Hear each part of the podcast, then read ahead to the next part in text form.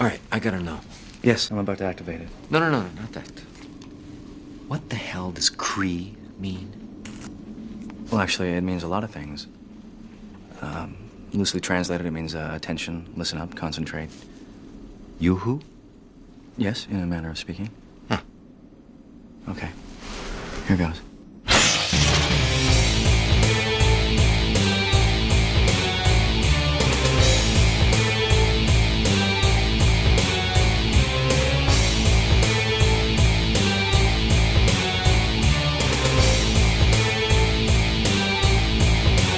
Bar Creek. Korean Yoo-Hoo, folks. It's Andrew here, back on the Korean Yoo-Hoo podcast. We're talking about the episode Need from season two. It's, uh, it's that one I was looking forward to, or at least the one that I kind of remembered, where Daniel becomes a crack addict. And, um, doing some sarcophagus action on planet P3F 636.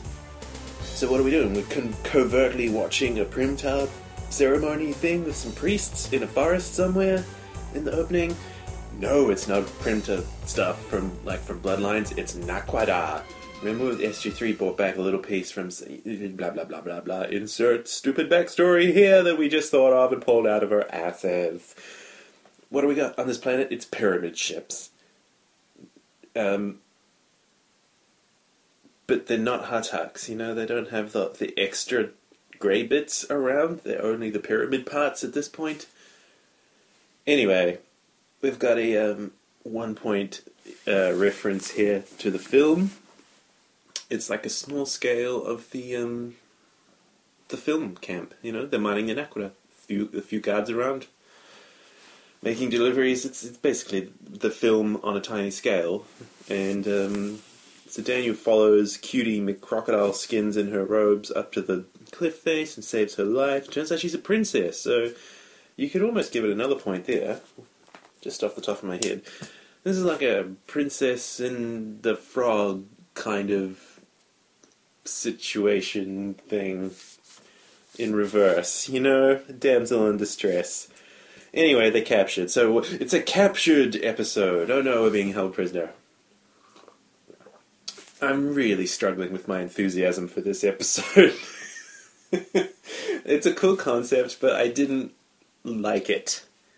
Another case of one of these series one, series two, early ones, where it just sort of plods along and the story has been padded out with a bunch of plot. And the way they direct it is very, very slow.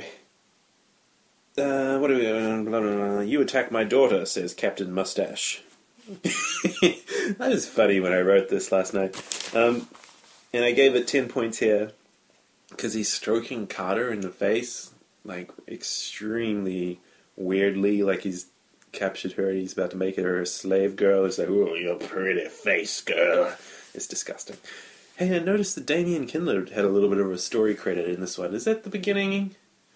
Because there's an interview with him on one of the DVDs that says he only started working on Stargate on season 7. So it must be first appearance, appearance Damian Kindler. Let me look into that. Give it another point there. So actually, I'm giving it extra points at the time of recording this. Hmm. And of course, it's the first episode where we.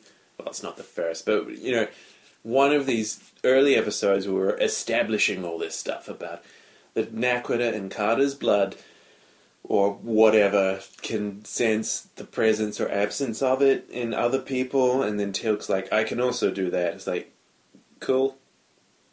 Good to know, guys. Good to know. And then we got a two point reference here to obvious reference to hi ho, hi ho.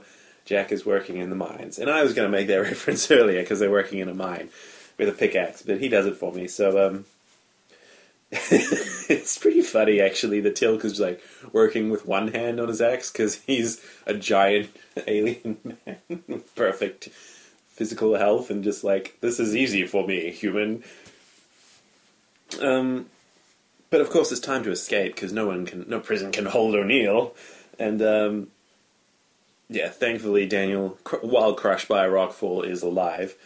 Um, and I noticed right here it's directed by David Warry Smith. And I gotta say, I did not like it. As I already sort of mentioned there, he's just got so many empty frames that don't move, just wide or mid shots of people who are having intense conversations, where it should really be like a like an interesting tight shot or something.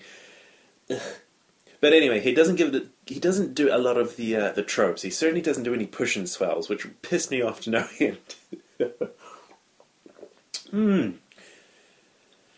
So the king and the princess are talking, and then the sarcophagus gets revealed from under the um the, the, the throne stuff, and Daniel Jackson's in there, of course, and uh, the doors creak open. It's really funny that they play that sound effect of the like stone grind, grinding on stone whenever they open those doors.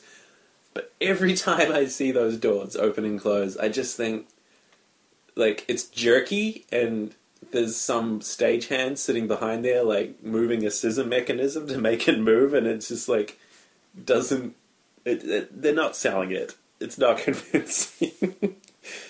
You may call me Shyla late miss lady of the royal robes. Um, meanwhile of course SG1 are drinking dark brown sludge water? And Jack's like I've had worse anytime they throw in a little, uh, you know, oblique reference to his past, I'm I'm happy. Whenever we hear that he's been in prison or been on missions where he's broken his legs and had to walk out on for nine days, or you know, been on a failed mission to snatch some KGB guy with Kowalski, you know, I'm happy when these things come up. A little bit of backstory there. Retired. So Daniel and Shyla like falling in love and talking and yeah, yeah, I'm working on it, gaining her trust, blah blah blah But How old is she? Is she supposed to be like sixteen and easily impressionable and taken away by this strange, spectacle clad, dark and handsome stranger? Or is I mean the actress is like clearly in her twenties, maybe even later, and you know, like, she shouldn't be this naive, really. Also, why does she whisper? It's her par- her palace, and every time she talks, she's like whispering in somebody's ear. she's like a very downtrodden and put upon young lady. Uh, she's in a bit of a fix there, and not really an a, you know likable character. Um, it sounds almost romantic. You're my destiny. Don't you love Daniel's little whoa? What? um. So anyway, it's revealed that it's not a, a captured episode of Stargate. It's a it's a Daniel in distress episode of Stargate. Surprisingly difficult to kill you, isn't it, Daniel? More of this repressed anger towards Daniel. I've mentioned this on previous episodes that sometimes when there needs to be a little bit of uh, someone in SG1 getting out of control and the other guys need to smash them about a bit, it's always Daniel. Gotta love it. Everyone's just kind of under the surface, pissed off with Daniel at all times and ready to smack him should the situation warrant it. um, yeah, just some really good O'Neill lines. Like, there's not much to do in this script. Like, it's kind of like it's so boring and slow, but they find some good stuff there. Uh, I'm getting you guys out of here, but not yet. I'm sorry. you know, it just builds all the tension. And of course, this is not the first time that Daniel's been seduced by stuff, by artifacts, and uh, you know he wanted to stay behind on the torment of Tantalus. Uh, Daniel, may I remind you, none of this will mean squat if we don't get out of here. Uh, what else is here? God, this is so long. This lady's father, I didn't even bother learning his name, but his name is the God Slayer, and he's like the worst father-in-law of all times. I've slayed gods. Yeah, thanks for the explanation there. In my, you know, 2020 TV watching brain, it's like, ooh, I want to see that. I, I bet that's like Game of Thrones back in the olden days when people were running around with giant axes slaying gods and claiming the throne for themselves. Ooh, boy. I bet this guy was all like that little shit Ramsay Bolton. but we find out that he's 700 years old. Jeepers. Um, and we're talking about this is all a masquerade, and you know we can kissy kissy. She's so delusional too, like that guy, and like and like Daniel, and she's like, "Come on, take a hit. If you love me, you'll you'll eat this. Come on, you'll enjoy it. It'll be fun. All the cool kids are doing it. Get in my sarcophagus." Wow, that's a uh, bit of a um, Freudian kind of symbol there. Get in my sarcophagus. Anyway, moving on quickly from that. Where do we go? We got number one. Oh, we got one point for a push and swell when Daniel jumps into the sarcophagus. Like, well, at least there's one interesting little camera movement that says maybe this is a tense thing. And we got five points because back at the SGC, it's Walter. He's receiving a transmission from P3 Earth 636. Jackson out. Um, Daniel Jackson visits SG1 in the mines again, and he's like all hyped up, and that's pretty cool. It's like, so what if we put Daniel Jackson on drugs? What would he be like? He'd be like himself, but even more annoying. Let's let's see what that sees uh, looks like on screen. so that was a cool little writing idea. You know, he's got clearly side effects. God, I, I was so clear. I could do anything. Oh yeah, yeah, yeah, yeah, yeah, yeah, yeah, yeah. You know, he's such a junkie. You almost are expecting to see needles. No, you look, Jack. You're res- you never respect me. We're doing it my way. Yeah. Okay. I'll settle for this. You know, some good character stuff here, and all the again the repressed things that they don't talk about on the normal basis, but the, the clash of the two worldviews. At least that sort of comes out, and that's kind of interesting. Daniel's saying, "You, you know." You're always trying to blow stuff up and be proud to be stupid and ignorant and- of stuff, and we're doing it my way this time. We're sitting here and we're learning everything. Okay, um, yeah, real breakdown in the relationship. Which is interesting. There's an episode coming in series three called Shades of Grey where they talk about their friendship in like quite open terms and like really frankly and are kind of vulnerable about it and say that you know we've been working on this. I thought it was going better. um, perhaps here is where it truly started to break down. Every time we see this girl Shyla, she is wearing less clothes. I mean, they come out from like behind this corner and like they're bonking, right? They're doing it. They're doing the nasty. Anyway, she's whispering in the air, "We can change things, Daniel Jackson." You know, he's very susceptible to this. She's like a worm tongue. But I got a one point push and swell on that.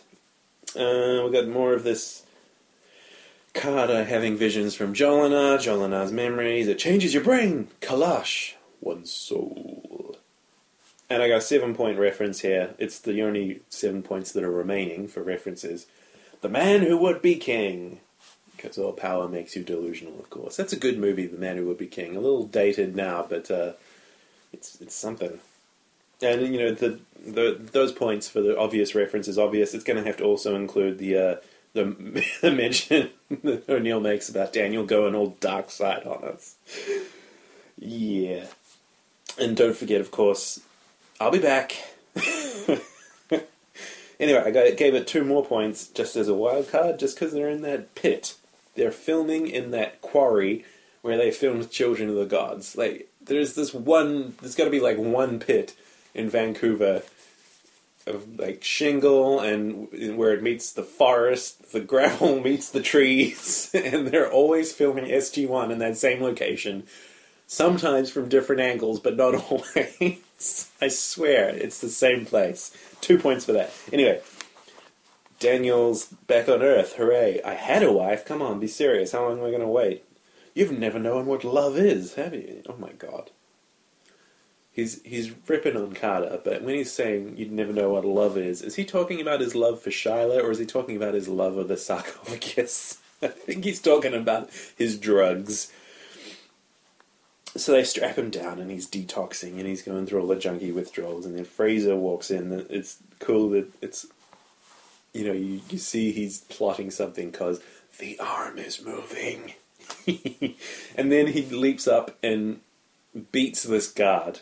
And you know what? I gave it one point because this guard is a red shirt. He gets beaten, I'm going to say to death. Even though, you know, we never see him recovering in the infirmary. We never mention, hey, he took out that guard and he's dead, or he took out that guard and he's in bad shape but he'll make it. We don't say anything else about him. And the sound effects played grunts and groans every time he got hit. But that's only because it's a PG show on like seven o'clock television and kids might be watching. I reckon for the point of the story we're supposed to take away that Daniel is so consumed with his power and feeling invincible and bulletproof that he beat this guy to death. I'm giving it the one shot, one point red shirt uh, marker there. Come at me. and O'Neill and Jackson go in a little storeroom and they have their little brawl, that fight that they've always had coming. You know, it comes to a head. And I'm actually a little bit disappointed they didn't make more out of it. There could have been a bit more of an arc there, not just a one episode. Daniel, you've got a bad attitude, but like, okay, buddy, we've been I've been putting up with your shit for a year and a half now. Roll up your sleeves. We're doing this. Let's rumble. that yeah, it was a good fight. But if you look closely at the footage, it's very clearly Dan Shea, the stunt coordinator, who is Richard Dean Anderson's stunt double and stand-in, doing the fighting, not Richard Dean Anderson. So does that count as the five points for Sergeant Siler? Unfortunately, it does not. Yeah, but I definitely noticed. and then I got one point, the last point for the episode, because the front entrance, guys, and it's time for a debrief. The wrapping, wrapping it all up. Her father's dead. We're going back. We owe her this and that. We should do this. We have a responsibility. Blah blah blah blah. You never did love me, did you? God, her when she, Daniel comes and she like asks him that and confronts him with her big teary moon face. It's just so sad. It's kind of like um that what's her name, Lady Lysa from um from Game of Thrones when Littlefinger comes. I have only ever loved one woman my whole life. Your sister. Boom! You're out. Anyway, Daniel doesn't drop her down the moon hole. Spoiler alert for Game of Thrones. hey, how come this this girl Charlotte? Why did she never seem crazy like Daniel? She she's like a calm, rational, a little bit quiet, a little bit living in imagination land, but she's not. You know, she's just a normal girl, pretty much. Just just a little sad. She just certainly doesn't act like Daniel acts. Like, I feel great. I feel bulletproof. I can do anything. So, hmm, they don't explain that, or maybe she doesn't use it much. I mean, she does say, "I don't use it," but then she's like, "Hey, use it. I'll I promise you it's great. Anyway, we zap it and it's gone. And that's a shame. Would have been great to have one of those on Earth, wouldn't it? So that's the end of the episode. Just a, another boring frame watching two people stand over a stone thing in a big empty hall and like you know there's all these like fires uh, flickering in these bowls because it's like a royal palace. Well, why not like in the episode with the flames going out or better yet the flames going brighter to symbolize rebirth and stuff? I don't know do something. Anyway i got 33 points in this episode. Doesn't deserve them. It's uh, a great idea a great concept and a couple of great moments but overall i give a thumbs down to this episode. Um, yeah, less said the better. Join me next time for Thor's Chariot.